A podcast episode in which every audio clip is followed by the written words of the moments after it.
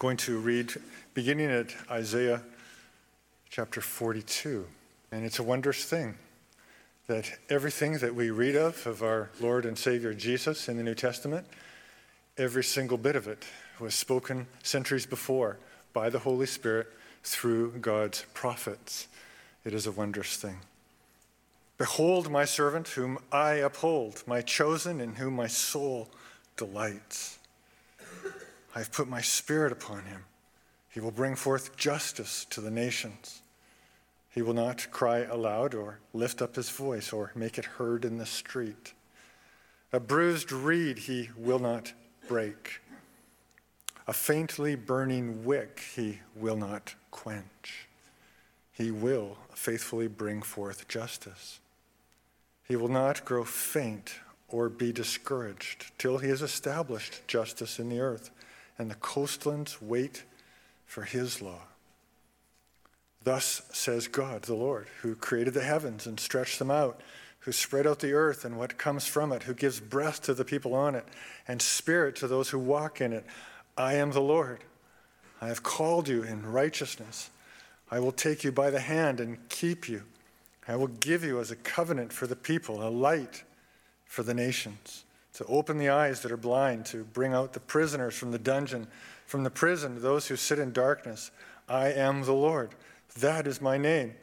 My glory I give to no other, nor my praise to carved idols. Behold, the former things have come to pass, and new things I now declare. Before they spring forth, I tell you of them. Isn't that wondrous? And our sermon text is from the Gospel of John. John chapter one. And Pastor Paul will be preaching from these words this morning, John chapter one, beginning at verse four. In him was life, and the life was the light of men. The light shines in the darkness, and the darkness has not overcome it. There was a man sent from God whose name was John. He came as a witness to bear witness about the light, that all might believe through him. He was not the light, but came to bear witness about the light. The true light, which gives light to everyone, was coming into the world. God's precious and holy word. Would you please pray with me? Lord, thank you for speaking. Give us ears to hear. Thank you for the words of the Old Testament who cried, make a way in the wilderness, because, Lord, that's exactly what our souls feel like sometimes. So make a way for our souls, I pray, that the mountains would be torn down, those places of lofty arrogance and pride. And the valleys also would be made plain, those places of fear and perplexity, all in the name of Jesus. Bring your light to us, I pray. Help us not to love the darkness. Help your servant Paul as he comes to proclaim. For Jesus' sake, I pray. Amen. I come to a, a morning like this, and there's a couple things that I want to accomplish. One, it's simply I want those of us who know the Lord as our Savior to grow in our love and appreciation and knowledge of Christ. And I want for those who don't know Christ as their Savior to maybe have a reason to put your trust in him uh, this time of the year. He is worthy of our trust. I've got a bunch of scattered thoughts this morning, more than a sermon, and um, uh, my scattered thoughts begin with just an observation, not a criticism. Uh, my observation was uh, just reading the front page of the Times Colonist um, yesterday. Uh, there was a discussion there about the city council that is doing their best to remove anything related to Christmas um, uh, from the city, and I get it. Um, it. There's just the reality, though, that more and more we are removing any reference to the Christian understanding of Christmas and making it a sentimental holiday celebration. Uh, my wife and I were able to take um, our three granddaughters uh, to uh, Milner Gardens uh, yesterday night. It was a beautiful display of lights I looked and I could not find one reference to the story of Christmas. It's not a, um, a criticism, it's just the reality of the way in which our world is going. And so it's our hope over these next uh, couple weeks to just allow us to have some time to reflect on Jesus and who he is and what it is that makes Christmas and the birth of Jesus such an incredible, incredible reality. And we talk a lot about the incarnation. It's part of our language as a church. It's part of what we sing. It's not a biblical word, but it is a biblical concept. And the incarnation, as I understand it, is God, the eternal, self-existent one, taking on human flesh, leaving eternity and entering into space and time. And so that in this young child, this baby that was born and then that grew, we have the fullness of God dwelling in bodily form. That's what we mean by the incarnation, and that's what we mean as we talk about Jesus, the one that was born. We spent a little bit of time last week talking about uh, two of the reasons why the glory of Christ is reflected in his birth or the incarnation. One of the reasons is simply that he is the pre-existent God. In the beginning was the Word, and the Word was with God, and the Word was God. John is clearly speaking about Jesus, the one that was born to Joseph and Mary. And so when we consider this baby, and as we gather around and do our Christmas celebrations, we ought never to be sort of taken up or overtaken by the thought that this is such a cute little baby. He probably was. But before he was ever born, he existed. And we see his glory in his pre-existent deity. The second thing that we realized from last week was from verse three of John, where there John tells us that everything was created through him. It's important that we understand that about this little child that was born. He says, all things were made through him, and without him was not anything made that was made. It's hard to wrap our heads around that reality as well, but when we consider this baby that was born to Joseph and Mary, that baby was the creator of the universe and all things in it. Through him, all things came into existence. And so when we consider this child born to um, Joseph and Mary, we are actually considering the creator of heaven and earth and everything in them and on it. And so we see the glory of Christ in the fact that he is the creator. One of the things that I have uh, come across from time to time in my discussions with people is that they they really like Jesus. They're enamored by Jesus. They, they think he's a good model. And I, I think one of the things that I think discourages me when they um, continue to go down that line is that I think it betrays a profound misunderstanding of who Jesus is. That view sort of portrays a view, well, he was a great man, and he's a great model, and he's a great example, but he's not one that is necessarily any greater than some of the great men and women that have come before him or after him. It's really just a reflection on his humanity and a complete ignorance of his deity. I think, secondly, what it may reflect also is a profound denial. I do not want to think of Jesus as God because of all the implications that come with realizing then that Jesus is God. And so part of our goal then is to reveal to us the glory of Christ. The glory of Christ is the self-existent God. The glory of Christ as creator. Today, the glory of Christ as life and light, and the glory of Christ as witnessed to by John the Baptist and now by you and us. First of all, then, the glory of Christ as life and light. John begins by clearly uh, making a statement about Jesus. In him was life, and the life was the light of men. It's John's way of, of saying again what he already said in the first couple verses, that he is the pre-existent one. He is the self-existent one. Jesus needs nothing and no one for existence or for life. No one gives him life. He has always existed before all times. He has life in himself. This is one of the things that we saw last week when we read Genesis one, and we could have read Genesis one again today to remind us that the life that was given to creation was given to creation through Jesus, who is the life. And so when uh, the animal life was animated with breath, it was Christ who gave them life. When the vegetation and plant life was animated with uh, its kind of biological life, it was given its life through Christ. When men and women, man and woman was created by God, he breathed into their nostrils and he gave them life. And so Jesus is the source of life. Jesus is the originator of life, because Jesus is self-existent life, or has life in and of himself. The amazing thing about Genesis is it reminds us that life precedes matter, not the other way around. We don't have matter out of which life somehow came to be. We have life which created matter, which then gave that matter, some of it, life. There's a lot of scriptures that uh, we can uh, think about on this notion of life. One of the ones that has been stuck in my head for years now, ever since we went through the book of Daniel, is in Daniel chapter five, where Belshazzar and his courtiers are worshiping the gods of wood and of silver and of gold.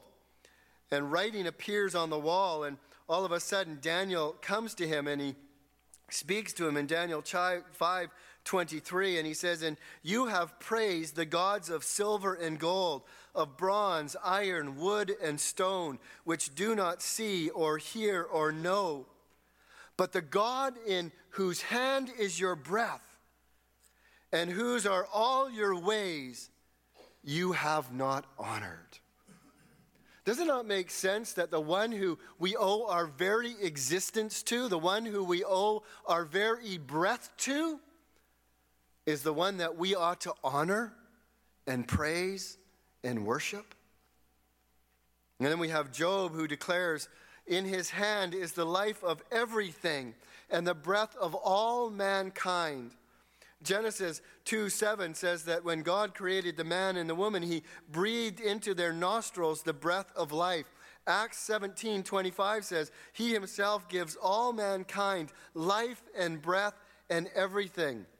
And then Isaiah forty-two, which Pastor Barry read just a little bit earlier, reminds us again that there, the God who created the heavens and stretched them out, who spread the earth and what comes from it, who gives breath to the people on it and spirit to those who walk in it.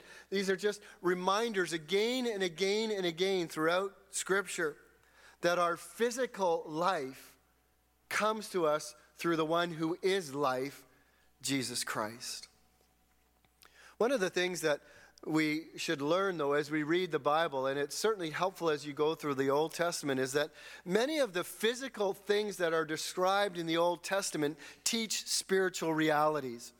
And it's often important or uh, helpful to ask the question when you read a portion of Scripture and you see something described, a physical reality, say, is there a spiritual reality that is being pointed to behind that? Well, we certainly understand that when John describes Jesus as life, because he's not primarily thinking about physical life, although that is true. He's thinking about spiritual life, that in Christ is not only our physical life, but more importantly is our, or our spiritual life. In First John chapter five, verse twelve, John writes, "Whoever has the Son has life." He's clearly talking about something other than physical life, isn't he? He's talking about those of us who already have the breath of um, physical life in us, but now he's saying that there's another kind of life. And he says, whoever has life, or has the Son, has life. Whoever does not have the Son of God does not have life. This is such an important thing for us to wrestle with. Spiritual life, like physical life, comes to us through Christ and Christ alone. In John five twenty-four, he says, "Truly, truly, I say to you, whoever hears my word and believes him who sent me has eternal life. He does not come into judgment, but he has passed from death to life." There's this amazing um, transaction that takes place as we put our trust in Jesus Christ and acknowledge that not only is he the giver of my physical life, but call out to him to give me spiritual life. He gives us spiritual life that is an eternal life that will never, ever be taken away from us. We need spiritual life. And John tells us that that life comes to us through Jesus Christ. First John five, eleven, twelve says, God gave us eternal life, and the life is in his Son. Whoever has the Son has life. Whoever does not have the Son does not have life. It's hard to kind of wrap that up and, and understand it until you have come to the point where you realize that you are dead spiritually. As the scripture says to us, the wages of sin is death.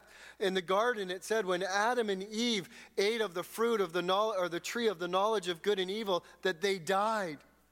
Paul talks about the fact that we are dead in our sins and our trespasses. There is a lack of concern for God. There is a lack of awareness for God. There is a lack of spiritual life throwing, flowing through us because we are dead in our sins and our trespasses. And life comes to us through Jesus Christ, who pays that penalty for our sin, who takes the wages of our sin, who takes the curse of our sin, who takes away the penalty, which is death, and he gives us life. Whoever has the Son has life.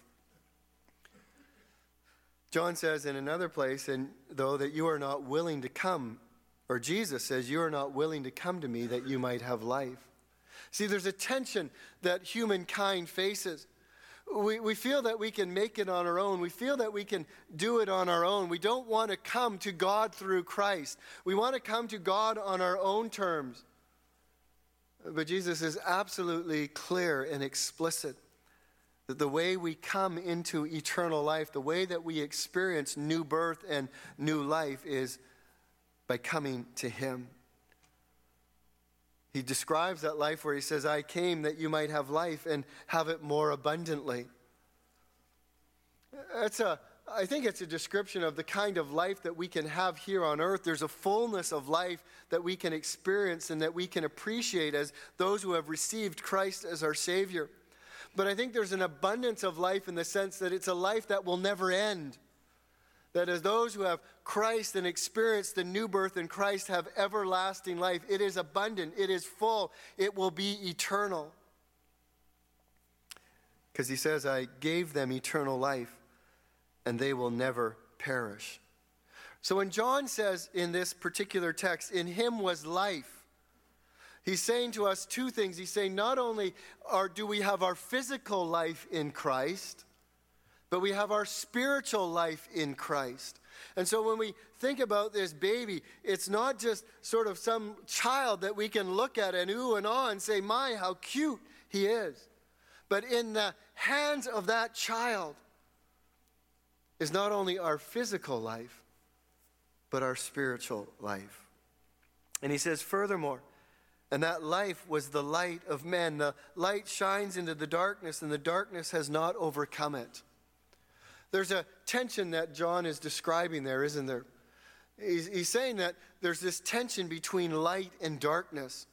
And that uh, the reality is, though, that no matter how great that tension is, darkness will not overcome. Darkness cannot seize. Darkness cannot comprehend. Gar- darkness cannot overtake the light. This is another reference to the incarnation. It's another way of describing Jesus. Jesus is the light. He says in another place, I am the light of the world. So when he says light has shone into the darkness, we understand this world is darkness. And so when the light shines in the darkness, it means Christ has entered into this world and shines the light of his glory, the glory of God, in the darkness of this world. Again, we back up to Genesis one for a minute. And we have this same sort of play between physical darkness and spiritual darkness. In Genesis chapter one, we have a couple distinctions that are made. First, there's distinction between God and matter. They are completely separate and distinct. But then John introduces a second distinction, or Moses introduces a second distinction between darkness and light. He says, and darkness was over the deep. Before God began the work of creation, there was darkness over everything that God had made, the, the, the, the, the material that would form creation, and the Spirit of God hovered over it. And the first words that God spoke was, let there be light. And the light dispelled the darkness. We know that, don't we, physically? When we're in a dark room, we say to somebody, turn on the lights. And they turn on the lights, and all of a sudden things are revealed to us, and we can make our way around the world. There's a there's a perception and a reality that becomes um, a, uh, that becomes open to us or available to us when the lights are turned on. But again, remember that physical realities give us insight into spiritual realities. And so just as Jesus created the light that shone into the darkness of the physical world, so Jesus is the light that shines into the darkness of the spiritual world. We think about this. We know this, don't we? We have phrases and terms to talk about this. We talk about intellectual darkness. I'm in the dark. Could you enlighten me about that? It's a way of saying that I'm ignorant or I don't know everything that I, I need to know about this. And there's stuff that I need you to show me. And that's why we go to school. That's why we go to higher education. We need to be enlightened to help our, our, our darkness to be dispelled. We have moral darkness. Wow, we see that all around us, don't we? We don't know right from wrong. We have a world that is in chaos because it is in moral darkness. And so we have the reality that Christ comes and reveals to us the difference between right and wrong, and we have spiritual darkness. We have hearts that have been so blackened by sin and so darkened by sin that we cannot see the light of the glory of Christ. And so the scriptures describe the reality when Christ came into this world. It says, those who sit in darkness. It doesn't mean that Jesus came at nighttime. It's a reflection of the intellectual, of the spiritual, of the moral darkness. The people who sit in darkness have seen a great light. All of a sudden, when Christ enters into this world, there is now all of a sudden a light that comes on, and we can begin to see clearly intellectually, we can begin to see clearly morally, and we can begin to see clearly spiritually. There's a fascinating text in Ephesians chapter five, verse eight. I can still remember the individual that I was reading when I first read that text. And he made the point, and Paul makes this point. Paul doesn't simply say you are in darkness. He says of people outside of Christ, you are darkness. It's a fascinating way of describing humankind separate from Christ. We don't not only live in darkness, we are the darkness itself. Ephesians describes us as being darkened in our understanding. Romans talks about having foolish hearts that are darkened. We are told to have no part in the unfruitful deeds of darkness. The reality of salvation is described in various ways in the Bible. Peter talks about it this way. He says, you have been called out of darkness into the marvelous light of God.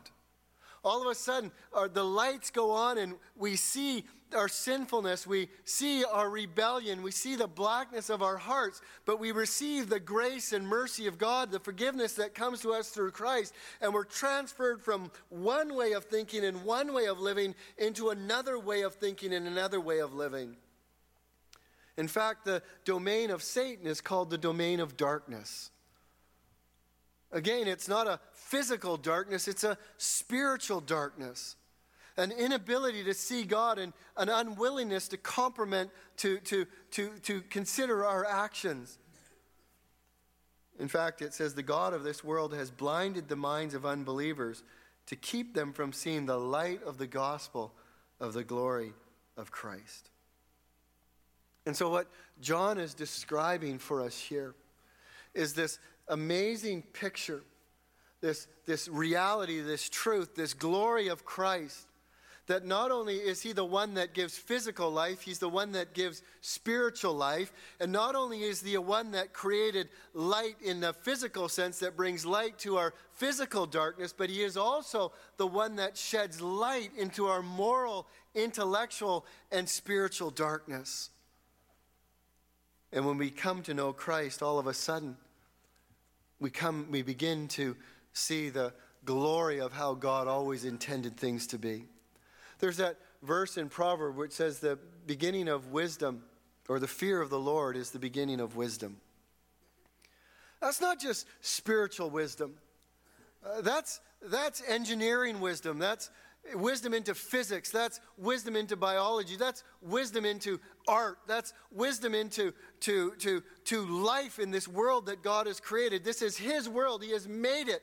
Every part of this world. And so as we begin to have a fear of God, as we begin to understand who Christ is, as we begin to to to to to fear Him, in other words, to acknowledge Him, to live our life in dependence of Him, all of a sudden, He begins to reveal to us the wisdom of this incredible world that He has made. In another place, in a couple places, it says, "Thy word is a lamp unto my feet and a light unto my path."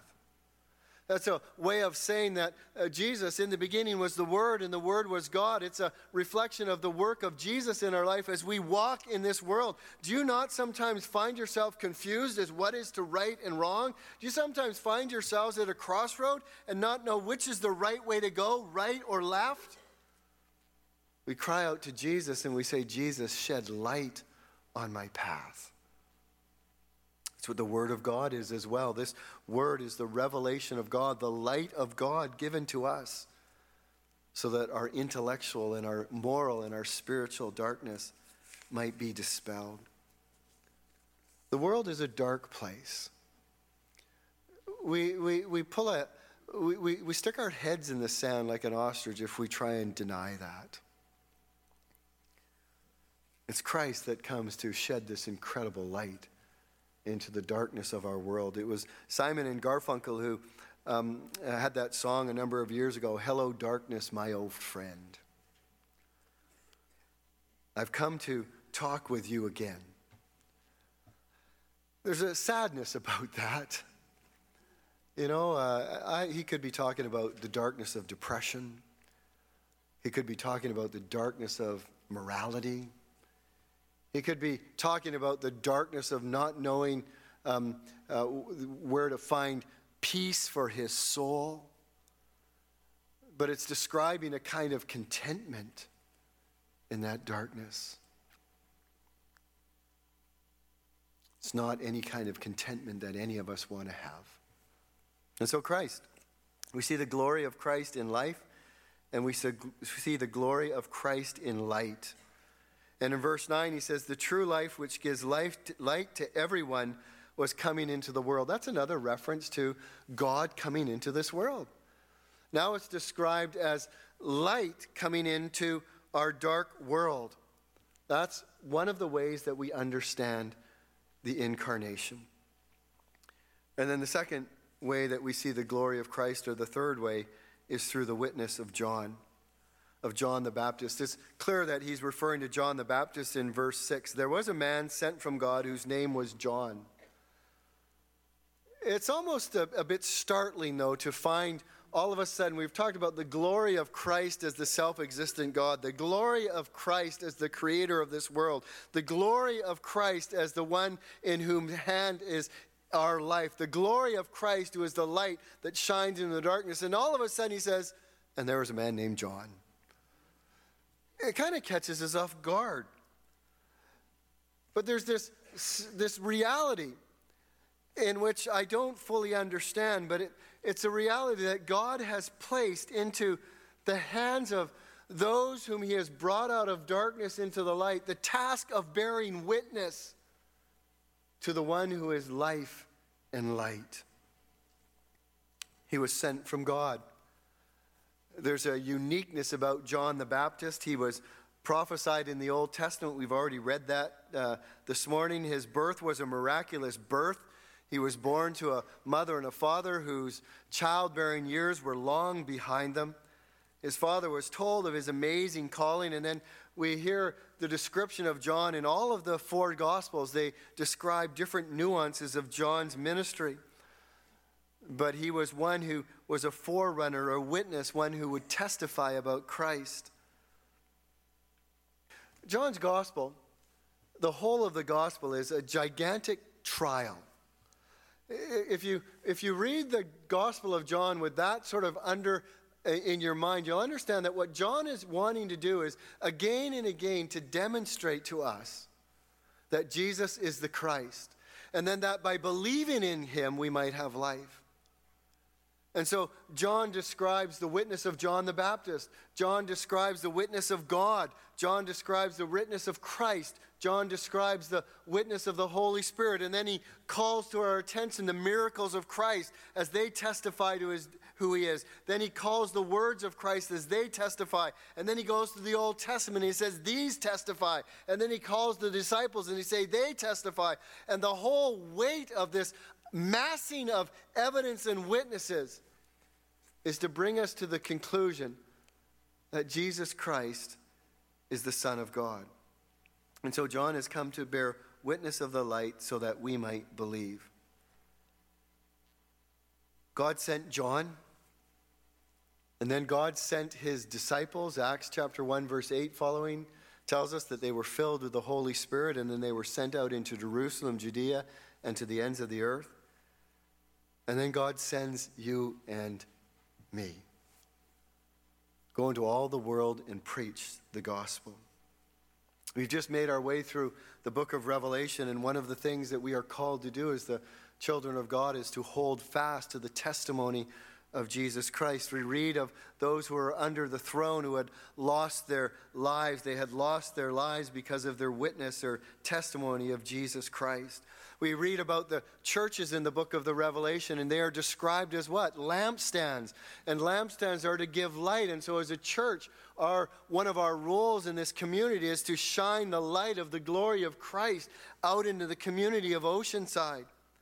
But we read in other passages, passages like Philippians chapter two, verse fifteen, which is part of our role as the people of God, as those sent into the world, where there he talks about that you might be blameless and innocent, children of God without blemish, in the midst of a crooked and twisted generation, among whom you shine as lights in the world. It's amazing, isn't it, that God has given you and I the task of reflecting the light of Christ in this world in which we live. Matthew records the words of Jesus where he says to the disciples, you are the light of the world. That's amazing, is it not? That that that, that we aren't to hide our light, as as the uh, as Jesus says. We're not to put it under a bushel. We're to set it on a hill. And just as Christ came into this world as the light of, uh, of the world, he didn't hide himself. He didn't disguise himself. So as we go out from here, we are lights shining in the world. In fact, a couple verses later, Jesus says, let your light shine before others that they might see your good deeds and glorify your Father. I find that amazing, that we reflect the glory of Christ in what we do and what we see. And that doesn't rebound to us, rather it rebounds to our Father. And they look at us and they see, wow, what is it that God has done in their life? How is it that they so shed forth the light of Christ? And they begin to reflect on God the Father. And so we can say, I think very clearly, there was a man sent from God whose name was John. And then we can repeat that phrase, there was a man or woman sent from God and his name was Paul or Kathy. Put your name in there. We have all been sent by God to bear witness of Jesus Christ. The darkness around us is profound. I'm troubled by it from time to time. I'm I'm troubled by by sometimes my my slipping into darkness. But I'm troubled by the profound darkness that some people live in. And I don't quite understand why they don't see the light. Have you ever shared the gospel with somebody? And you've done it as clearly and as carefully and as prayerfully as you can. And they look at you as though you're somebody from outer space. I don't understand it fully, but all I would say to you, and I say it to myself, is continue to shine the light of the glory of Christ. Continue to go where God sends you. Continue to go to whom God sends you and shine the light of the glory of Christ. Because it is through Christ that they will receive life and light and live everlasting with God. You might be here this morning and you're aware that you're in the darkness. You know, there's nothing wrong with confessing those kinds of things. I sometimes think, you know, we, we like to have everything just neat and tidy, but sometimes, you know, the best way to work yourself towards a relationship with God is to simply say sometimes, you know, God, I feel like I'm in the dark. I don't know right from wrong. I can't figure all this stuff. I don't know if you're the right way or if Buddha is the right way or if Muhammad is the right way. I feel like I'm in the dark.